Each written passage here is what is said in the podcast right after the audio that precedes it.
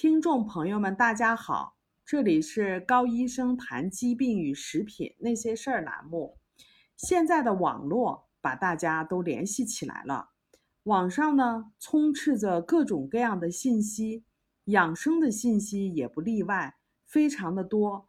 大家看了之后呢，不约而同的有一个共同的感受，就是更加的迷惑了，以至于都不知道吃什么才好。也不知道怎样吃才对，但是如果我们从自然的角度来分析，事情就会非常的明朗，我们就不会产生困惑，甚至被别人误导了。比如困惑一：食用蘑菇味道鲜美，加之营养丰富，受到人们的青睐。但是有的文章讲，蘑菇最能够吸收重金属。所以蘑菇有毒，不能吃。于是人们就会犯嘀咕：蘑菇到底能不能吃呢？分析：如果种蘑菇的原材料或者是野生蘑菇的生长环境没有重金属的污染，蘑菇本身就不可能吸收到重金属。所以，单纯根据蘑菇容易吸收重金属的特性，就否定了蘑菇的食用价值。是违背自然规律的。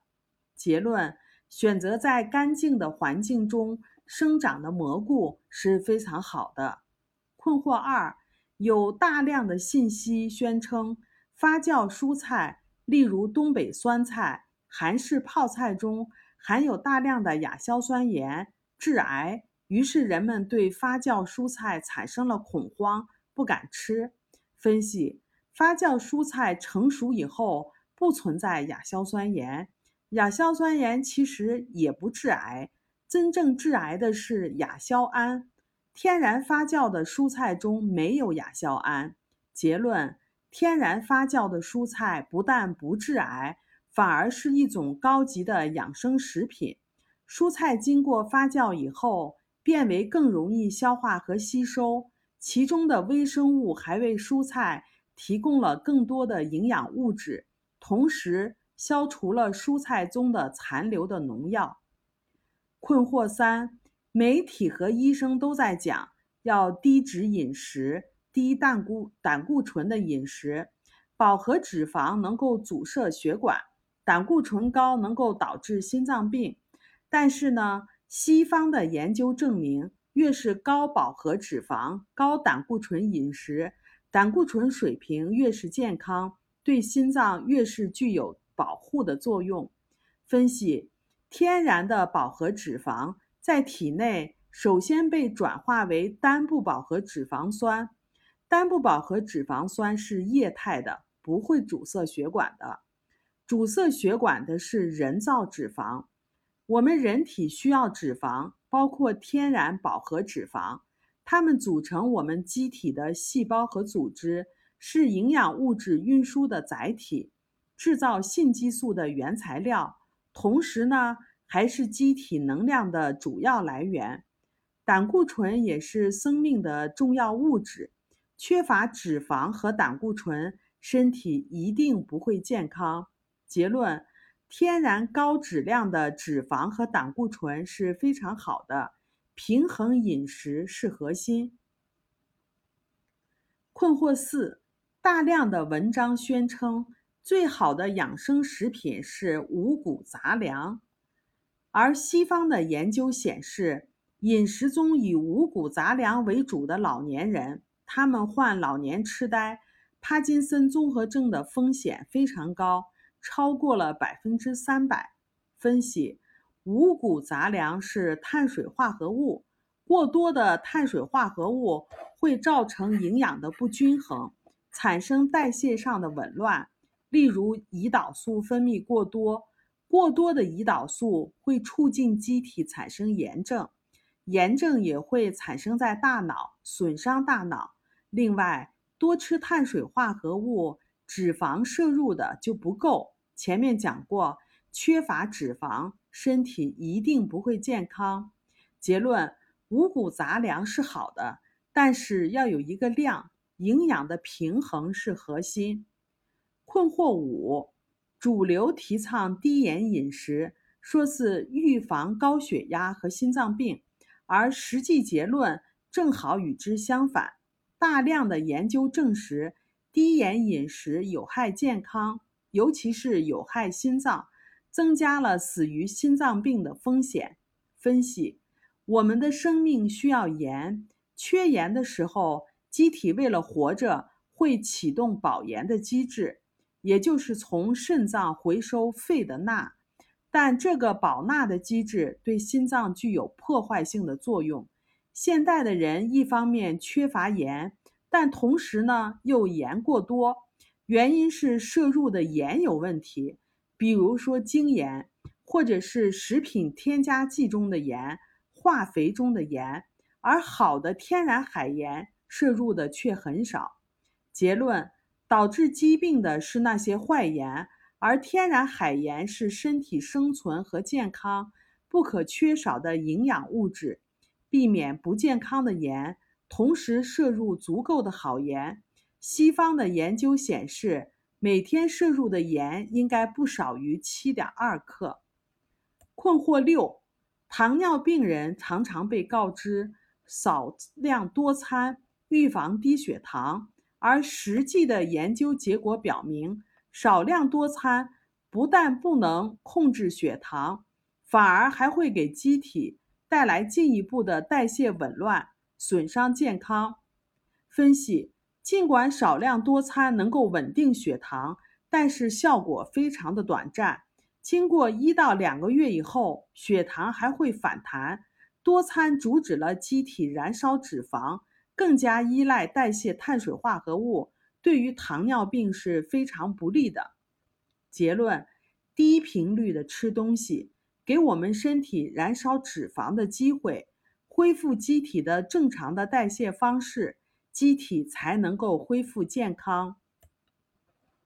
因此，如果我们不把遵循自然作为根本，面对大量如此相互矛盾的信息，我们就会非常的困惑，不仅会提出这样的问题：养生到底应该听谁的？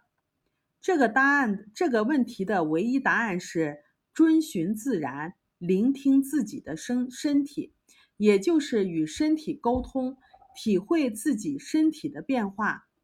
我们要相信科学，但是呢，也不能盲目的追随。对于违背身体自然规律的所谓科学，即使得到了权威人士或者是权威机构的认可，最终一定会被纠正过来的。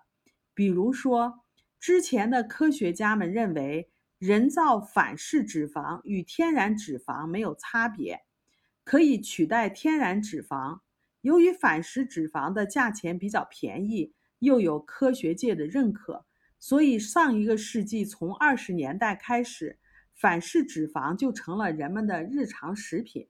后来，经过四十年的研究，发现二者是不同的。而经过将近一百年的时间，科学界才承认反式脂肪是非常有害的，天然的脂肪是好的。真正破坏心血管系统的、导致各种疾病的是人造脂肪。如果我们以顺应自然的理念去认识、挑选食品的话，我们就不会吃这样的食品，就会避免对身体的损害。我们是没有机会要等一百年的时间来证明其有害性。因此，回归自然的养生方式应该遵循以下四点：第一，不干预机体的正常工作；第二，提供机体正常工作所需要的营养和环境。第三，根据身体的工作节律和代谢方式来安排吃饭的时间和两餐之间的间隔。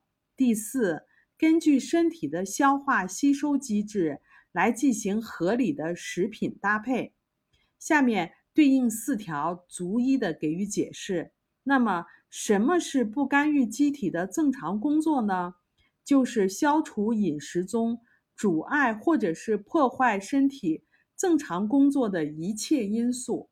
它包括第一，人工合成的化学物质，比如食品添加剂、化肥、农药、这些物质会干扰酶的活性，干扰细胞对营养物质的吸收，干扰内分泌的平衡，刺激机体产生炎症。第二，过敏或者是敏感的食品，无论这个食品是否健康，过敏使免疫系统不能正常的工作，损伤自身的组织和细胞。第三，干扰机体吸收和代谢的食品。例如，大豆食品中的异黄酮具有干扰甲状腺吸收点和制造甲状腺素的作用。第四，违背身体代谢规律的饮食方式，例如频繁的吃东西，会降低机体的消化能力，干扰内分泌的平衡。什么是提供机体正常工作所需要的营养和环境呢？干净。水分充足的体内环境是身体正常工作的第一需求。饮食不仅是营养均衡，还应该食品多样化。偏食，即使是健康的食品，也同样会产生负面的作用。比如说，过多吃一种食品，会使机体对此产生敏感或者是过敏，它的结果就是产生炎症，损伤组织。什么是根据身体的工作规律和代谢方式来安排吃饭的时间和两餐之间的间隔呢？我们身体的内分泌系统根据饱腹、空腹、白天、黑夜来进行有规律的工作，违背其规律就会造成内分泌的失调。例如，过频吃东西，睡前吃东西就会促进胰岛素的分泌。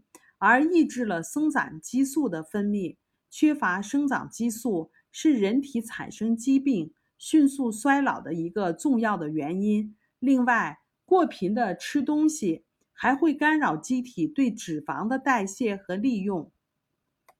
什么是根据机体的消化吸收机制来进行合理的营养搭配呢？正确的食品搭配。会增强机体对食品消化和吸收的能力，同时呢，增强机体的解毒排毒的能力。疾病是体内不平衡的表现，由于每个人的基因不同，相同的不平衡因素在不同的人身体上会产生不同的症状。比如说，缺乏水分，在一个人身上可能会出现高血压。在另一个人的身上可能会出现哮喘，在第三个人的身上可能表现出头痛。因此，回归自然的养生方式应该去纠正水不平衡的问题，而不是去调整症状。纠正了不平衡以后，身体就会自动的产生自愈的过程，而只只有身体的自愈，疾病才能够真正的消失。治愈能够控制或者是消除症状，但它不能够预防身体疾病的复发。